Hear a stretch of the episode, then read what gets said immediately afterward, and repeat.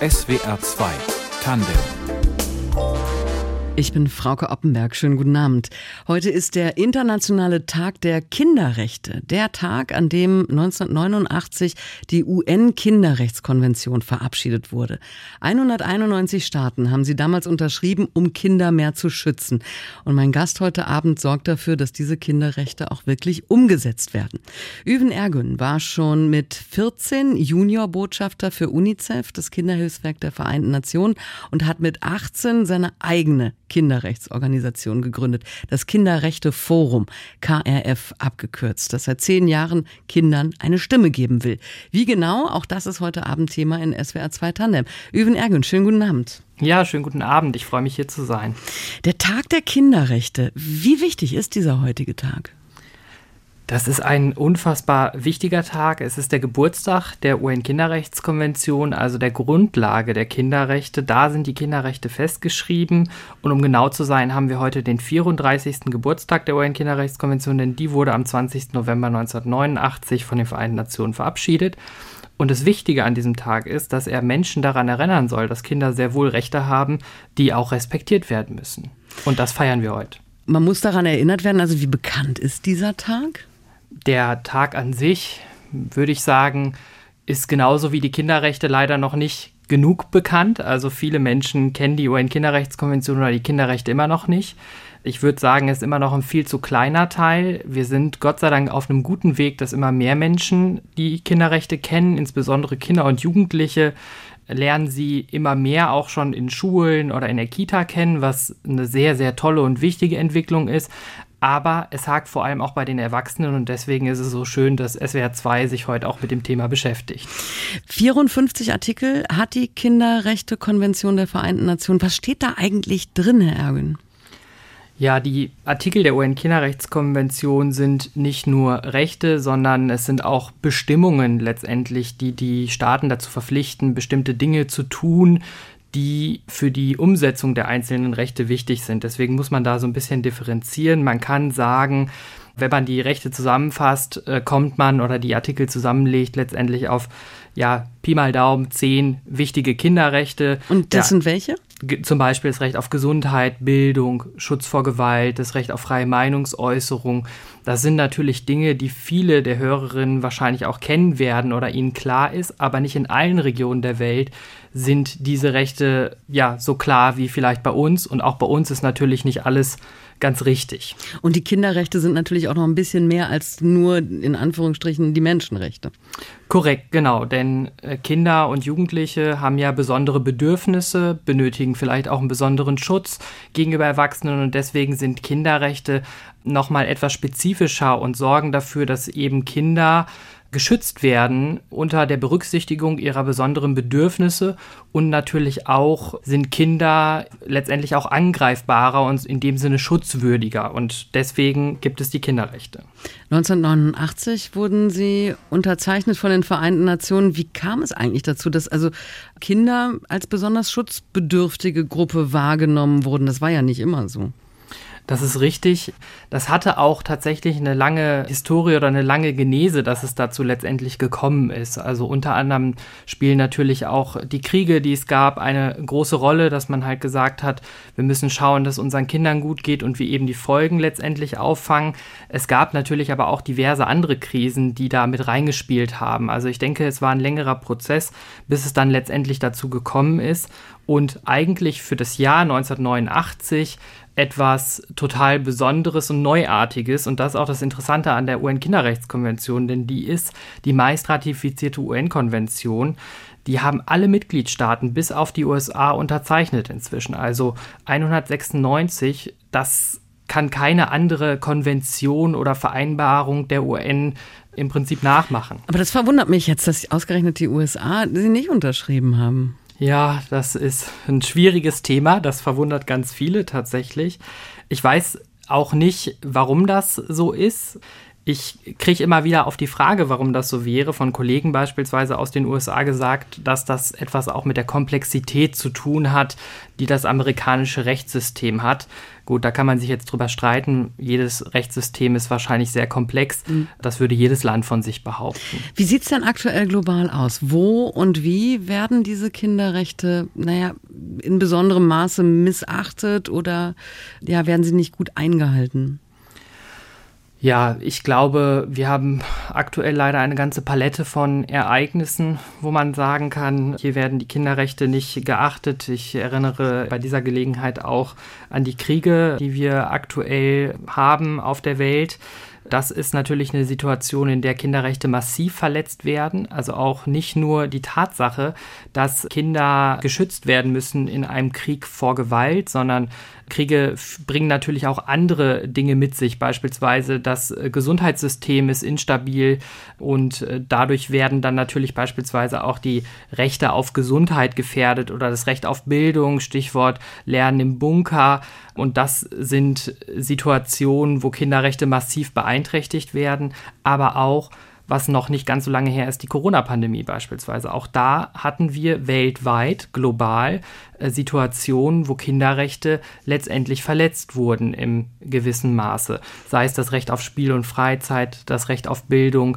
Also da könnte ich einige Beispiele nennen. Merken Sie immer noch die Folgen von Corona, also in Ihrer Arbeit? Auf jeden Fall ganz stark. Und das ist wirklich bedauerlich, ist gar nicht der richtige Ausdruck dafür. Das ist besorgniserregend und höchst problematisch. Äh, und ich habe das Gefühl, dass wir inzwischen alle einfach weitermachen und vergessen haben, was passiert ist. Aber die Corona-Pandemie ist genauso wenig wie die Kriege an uns vorbeigegangen bisher. Hm. Die Pandemie ist, ja, Gott sei Dank, ähm, größtenteils vorbei. Wie ist denn aktuell die Lage in Deutschland?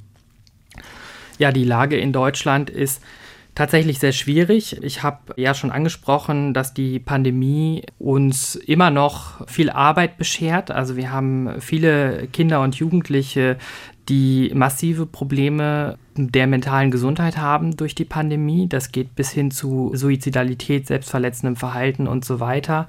Ich möchte das gar nicht so im Detail ausführen. Während der Pandemie hat aber auch beispielsweise die sexualisierte Gewalt an Kindern und Jugendlichen zugenommen. Das sind Dinge, die sind heute nicht beseitigt, also die sind immer noch da.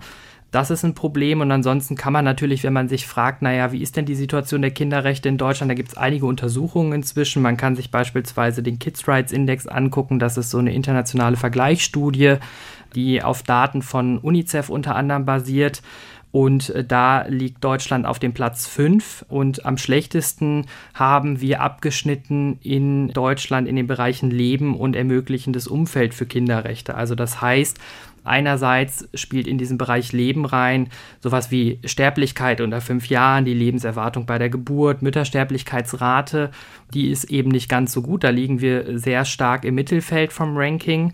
Und bei dem Thema Umfeld, da geht es um so Dinge, quasi Rahmenbedingungen, die da sein müssen, um die vollständige Umsetzung der UN-Kinderrechtskonvention zu gewährleisten. Und da haben wir auch nicht wirklich gut abgeschnitten. Also auch da sind wir eher so im unteren Mittelfeld im internationalen Vergleich.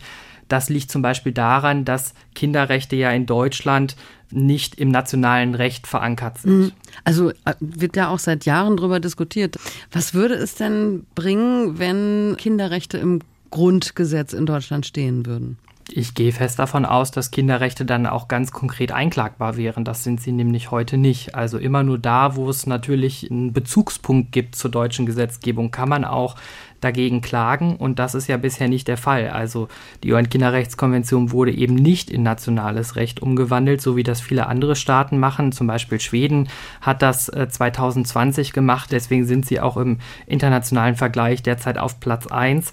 Und äh, das wäre ein total wichtiger Schritt, denn dann hätten Kinderrechte den gleichen rechtlichen Status wie die nationalen Gesetze. Also es wäre genau auf der gleichen Ebene und die Konkurrenz der Gesetze wäre eben eine andere, weil so ist es letztendlich äh, der Fall, dass in erster Linie erstmal die nationalen Gesetze logischerweise hergehen. Man kann dann vieles herleiten und den Zusammen der Kinderrechte und dass Kinderrechte natürlich auch hier gelten und so aber es ist nicht so direkt greifbar in unserem Rechtssystem. Öven Ergün, 28 Jahre jung und schon vor zehn Jahren hat er das Kinderrechteforum gegründet. Was ist das für eine Organisation? Also wie hilft das Kinderrechteforum Kindern und Jugendlichen bei der Durchsetzung ihrer Rechte? Ja, das Kinderrechteforum ist eine gemeinnützige Organisation. Wir betreiben individuelle Hilfe, Lobbyarbeit und Engagementförderung und was unser Alleinstellungsmerkmal und auch unser Kern der Arbeit ist, ist eben unsere unabhängige Ombudsstelle zur Umsetzung der UN-Kinderrechtskonvention. Das heißt, dass wir Kindern, Jugendlichen, Familien, aber auch Fachkräften helfen, wenn sie Fragen rund um Kinderrechte haben oder sogar konkrete Kinderrechtsverletzungen ihnen bekannt sind. Und bei dieser Ombudsstelle sind allein im vergangenen Jahr rund 1000 Anfragen und Beschwerden eingegangen. Worum geht es dabei? Was sind die Anliegen der vor allen Dingen ja meistens Kinder? Wir haben ungefähr 80 bis 85 Prozent Kinder und Jugendliche, die sich an uns wenden. Also die sind unter 18 Jahre alt. Und tatsächlich hatten wir im letzten Jahr eine sehr große Nachfrage in den Bereichen, ja, man kann das so abgekürzt sagen, sexualisierte Gewalt und mentale Gesundheit. Das waren sehr starke Themen, die im letzten Jahr präsent waren. 35 Prozent war, wenn man das jetzt den Rechten zuordnen möchte, die ich eben auch schon genannt hatte, im Bereich äh, des Rechts auf Gesundheit, also wo es wirklich auch um, um Folgen letztendlich der Corona-Pandemie ging, mentale Gesundheit, Suizidalität, selbstverletzendes Verhalten, die dann eben aus dem ja enormen Druck letztendlich resultieren, die die Kinder und Jugendlichen erlebt haben. Mhm. Wie können Sie dann helfen? Also was machen Sie dann, wenn Sie so eine Anfrage bekommen, die ja nun auch wirklich ja schwerwiegend ist? Bei uns arbeiten Juristen, Psychologen, Pädagogen und äh, in einem interdisziplinären Team. Und wir versuchen dann, die Kinder und Jugendlichen ja bei der Lösung ihres Anliegens zu begleiten. Das kommt dann natürlich auch immer auf den Fall an, jetzt bei so extremen Fällen, die im Bereich der mentalen Gesundheit sind, wo es auch um Suizidalität, selbstverletzendes Verhalten geht. Da geht es natürlich darum, erstmal psychologische Ersthilfe zu leisten. In erster Linie, also das ist etwas ganz Konkretes, was wir machen dann mit den Kindern und Jugendlichen sprechen, ihnen andere Mittel und Wege aufzuzeigen und gemeinsam letztendlich nach Ursachen und Lösungen zu suchen, bis sie dann auch stetige Angebote wahrnehmen können, beispielsweise in eine Therapie gehen können und so weiter. Alle kennen ja das Problem der Wartezeiten auf Therapieplätze, das bei Kindern und Jugendlichen ähnlich wie bei Erwachsenen, dass die Wartezeiten sehr, sehr lang sind, viel, viel zu lang.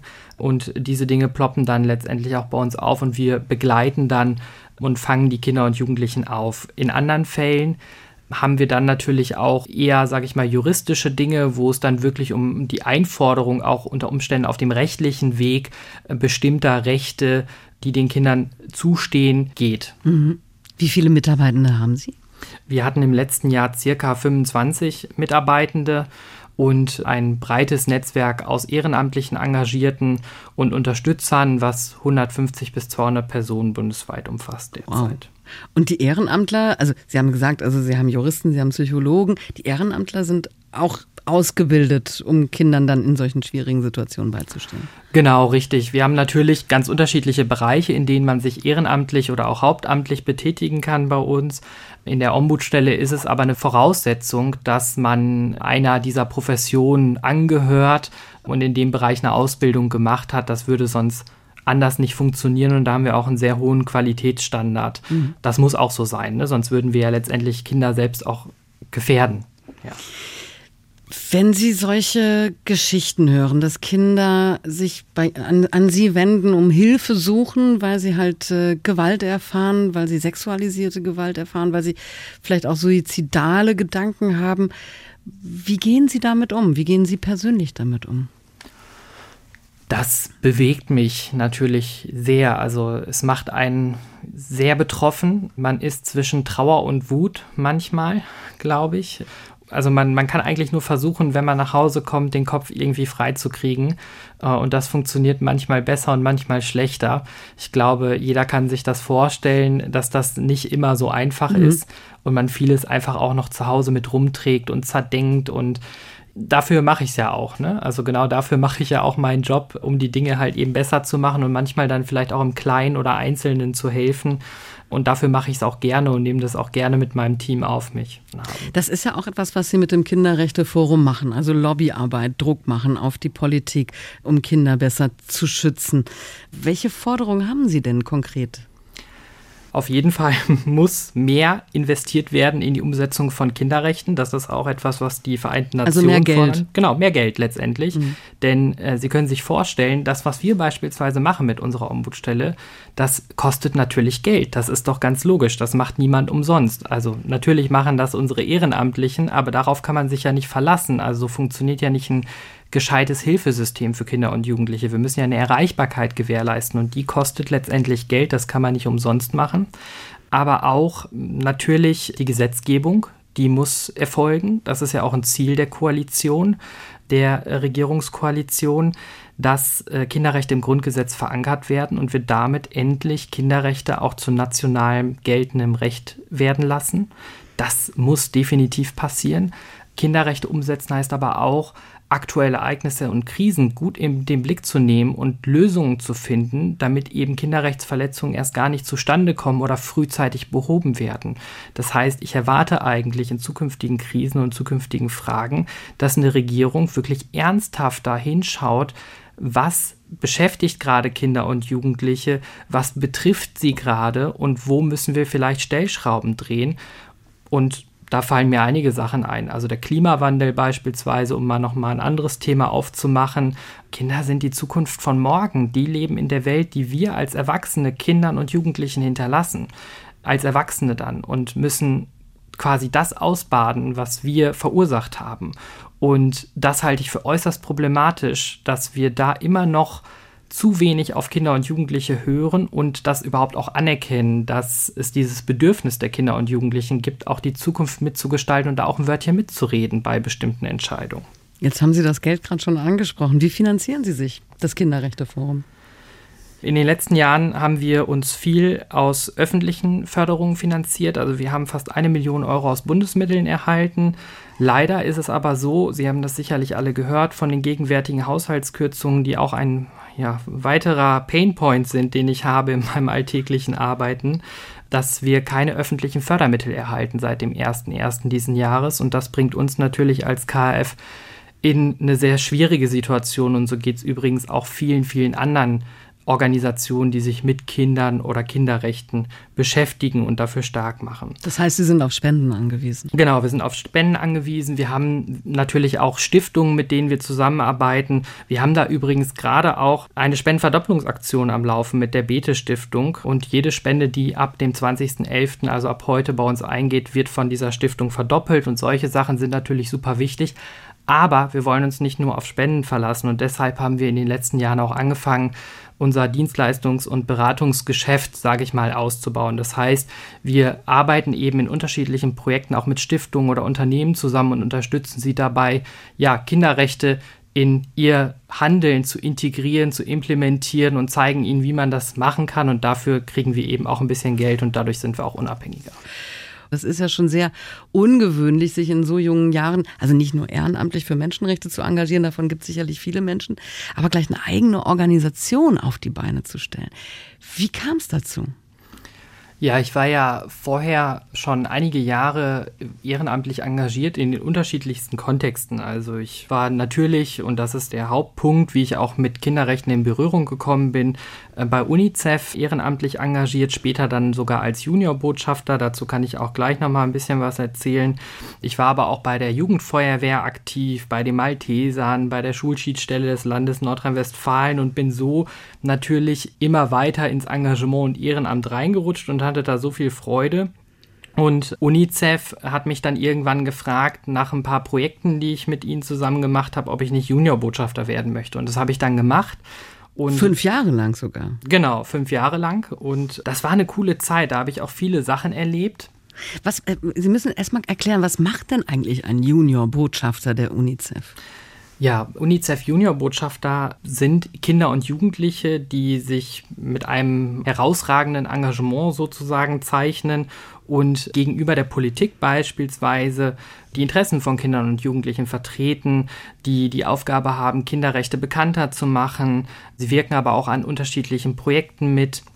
Und diese Rolle hatte ich eben viele, viele Jahre. Ich war sozusagen eins der jungen Gesichter von UNICEF in Deutschland und bin so natürlich auch in Kontakt gekommen mit beispielsweise Altkanzlerin Merkel oder dem ehemaligen Bundespräsidenten Joachim Gauck, wo ich auch eingeladen war im Schloss Bellevue. Ich war auch in Sambia, habe andere engagierte UNICEF Juniorbotschafter kennengelernt in Sambia, die sich dort engagieren. Also ich durfte da ganz viele coole Sachen machen und irgendwann habe ich mir dann gedacht, um nochmal zu der Eingangsfrage zurückzukommen, mhm. ich möchte eigentlich noch viel mehr für Kinder und Jugendliche hier in Deutschland tun. Wir haben noch einige Baustellen hier und habe mich dann gefragt, naja, wie könnte ich das denn eigentlich tun und wo sind noch Schwachstellen? Und da war ein ganz zentraler Moment, dass ich 2014 als Juniorbotschafter bei den Vereinten Nationen sein durfte in Genf. Dort wurde die Bundesregierung eben angehört.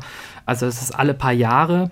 Und dort war ein ganz zentrales Thema dass Kinder und Jugendliche laut Vereinten Nationen in Deutschland zu wenig Beschwerdemöglichkeiten haben und dass es keine richtigen Beschwerdemechanismen in Deutschland gibt, die kinderrechtlich basiert sind. Und da haben Sie gesagt, dann genau. mache ich das einfach. Korrekt, genau das habe ich gemacht. Ich bin dann so jugendlicher Leichtsinn. Vermutlich bin ich nach Hause, habe dann irgendwie noch ein paar Telefonate geführt, war auf unterschiedlichen Veranstaltungen mal wieder unterwegs und habe immer wieder Leute aus der Politik gefragt, warum machen wir denn da nicht was und das müssen wir doch und so. Und da habe ich keine richtigen Antworten bekommen. Und dann habe ich irgendwann mal abends den Entschluss gefasst, mit ein paar Freunden das muss ich jetzt einfach machen. Das kann doch nicht sein, das kann nicht so schwer sein und vielleicht muss man da einfach vorlegen und es vormachen und dann wird man das dankend annehmen. Und das ist die Geschichte des KFs, wie das KF entstanden ist. Herr Ergen, wie war eigentlich Ihre eigene Kindheit? Ja, ich finde, ich hatte eine sehr tolle Kindheit. Ich bin ja aufgewachsen im Sauerland, im Hochsauerlandkreis. Das ist vielleicht dem einen oder anderen bekannt. Wo sie auch immer noch leben. Genau, wo ich auch immer noch lebe. Da ist auch meine Familie. Also da bin ich total gerne. Ich habe aber auch einen Wohnsitz in Köln. Das ist dann irgendwie der Arbeit geschuldet letztendlich. Aber mein Herz schlägt trotzdem noch fürs Sauerland. Also mhm. hier noch ein kleiner Shoutout an meine Heimat. Und welche Rolle hat gesellschaftliches Engagement in Ihrer Familie gespielt? Also ist Ihnen das quasi in die Wiege gelegt worden? Auf jeden Fall. Meine Eltern sind beide sehr, sehr engagiert und waren es auch früher schon. Sie haben zum Beispiel auch in der Schule Nachhilfe beim Lesen gegeben, ne? also in der Grundschule. Daran kann ich mich beispielsweise noch ganz gut erinnern. Oder wenn irgendwelche Aktionen und Projekte waren, da waren meine Eltern eigentlich immer mit am Start, also wirklich sehr engagiert und das prägt einen natürlich. Und dann kam auch noch hinzu, dass ich das Glück hatte, sehr engagierte Lehrer zu haben, die eben auch unterschiedlichste Projekte angestoßen haben und auch was so gesellschaftliche Fragestellungen und so weiter angeht, Lust hatten, einfach auch mit uns Schülern zu diskutieren. Und das hat einen natürlich geprägt und irgendwie auch den Weg bereitet. Sonst wäre ich, glaube ich, heute nicht da, wo ich bin. Und als Sie dann Juniorbotschafter wurden 2009, da waren Sie ja auch schon engagiert, sonst hätte wäre ja die UNICEF auch gar nicht auf Sie aufmerksam genau. geworden. Wie kommt da der Kontakt zustande? Das war tatsächlich mehr oder weniger ein Zufall. Also ich hatte ja vorher schon, ich glaube seit meinem achten Lebensjahr, so, da haben dann die ersten Projekte angefangen, wo ich mal mitgemacht habe, kleine Aktionen, hier mal ein Flohmarkt, da mal einen Waffel backen. Und so äh, ging das dann eigentlich meine ganze Schullaufbahn weiter. Und dann äh, ich muss, muss Sie unterbrechen. Also Sie haben dann sich, weiß ich nicht, mit, mit einem Waffeleisen auf die Straße gestellt und haben Waffeln verkauft. Zum Beispiel vorm Rewe haben wir das gemacht. Ja, ja. um, um genau. Spenden zu sammeln für UNICEF, oder? Zum Beispiel, genau, ja. für UNICEF oder mal war es die Caritas. Also es war immer ganz unterschiedlich. Und so bin ich dann durch eine sehr engagierte Lehrerin, die dann eben regelmäßiger Projekte für UNICEF gemacht hat oder mit UNICEF zusammen, intensiver in den Kontakt mit UNICEF gekommen. Und dann haben die mich natürlich kennengelernt und gefragt, ob ich nicht Juniorbotschafter werden möchte. Also Sie haben viel erlebt, ähm, Sie haben viele wichtige Menschen getroffen, aber würden Sie sagen, Sie haben was erlebt oder ist man als Juniorbotschafter dann nicht vielleicht auch, auch eher das UNICEF-Maskottchen? Schwierige Frage. Ich glaube, beides natürlich. Das knüpft eigentlich auch ganz gut an an dieses Kinder an die Macht und Kinder müssen gehört werden, was ich ja eben sagte. Denn man hat natürlich nicht immer das Gefühl gehabt, dass wenn man jetzt mit irgendeinem hochrangigen Politiker oder so spricht, der sich wirklich ernsthaft dafür interessiert, was man ihm sagt, wie die Wahrnehmung ist und wo noch vielleicht Stellschrauben sind. Und ich glaube, das ist ein Problem, dass wir Erwachsene generell dazu neigen, manchmal Kinder abzutun, so ein bisschen so, ach ja, du bist ja noch ein Kind. Also wir sehen Kinder nicht immer als vollwertige Gesellschaftsmitglieder an, die eine eigene Meinung haben, eigene Rechte. Das ist noch nicht in unserer aller Köpfe drin. Und das habe ich natürlich auch erlebt und das hat mich sehr sauer gemacht, muss ich auch zugeben. Also ich bin jemand, der kann das überhaupt nicht gut vertragen, wenn man äh, so mit Kindern und Jugendlichen umgeht und habe das auch als Kind oder Jugendlicher selbst total als nervig empfunden, wenn Erwachsene so waren. Mhm. Und das ist mir natürlich auch in der Arbeit als UNICEF Junior Botschafter passiert. Aber man muss ganz klar sagen, das war eine super tolle Zeit, weil ich so die Möglichkeit hatte, auf bestimmte Dinge auch Einfluss zu nehmen und meine Meinung dazu zu sagen aus einer Kinder- und Jugendsicht. Und die hat bestimmt auch hier und da Berücksichtigung gefunden. Und das hätte es nicht gegeben ohne UNICEF und ohne dieses UNICEF Junior Botschafterprogramm, was es damals gab. Wie wichtig ist es, also nicht nur für Sie, sondern generell für Kinder, dass man schon in jungen Jahren merkt, man kann etwas bewirken, also dass man seine Selbstwirksamkeit erfährt? Das ist sehr wichtig, unfassbar wichtig. Also Selbstwirksamkeit, das macht Kinder und Jugendliche, macht das stark. Und man sieht, und da sind wir wieder bei der Ombudsstelle, was passiert, wenn Kinder und Jugendliche nicht genug Selbstwirksamkeit erlebt haben. Aber Selbstwirksamkeit ist immer auch eine Einstellungssache und Selbstwirksamkeit von Kindern und Jugendlichen hängt auch ab von Erwachsenen. Also da sind Erwachsene in einer ganz zentralen Rolle. Wenn Erwachsene das nicht zulassen und nicht wollen oder den Rahmen nicht dafür geben, dann wird es schwierig für Kinder Selbstwirksamkeit zu erfahren. Und das kann einen tatsächlich nachhaltig in seinem Selbstbewusstsein, in der Persönlichkeit eben auch in gewisser Weise beeinträchtigen. Sie haben, Herr Ergen, Psychologie studiert. Genau. Was wollten Sie eigentlich damit machen? Also was wollten Sie nach dem Abi eigentlich werden? Ja, man muss ja dazu sagen, ich habe das Kinderrechteforum parallel gegründet zu zum meinem, Studium. Genau, zu meinem Psychologiestudium. Das war ungefähr zeitgleich. Beides hat zeitgleich begonnen. Ich glaube, ich hatte gar keinen anderen Plan bisher, als nur das Kinderrechteforum zu machen.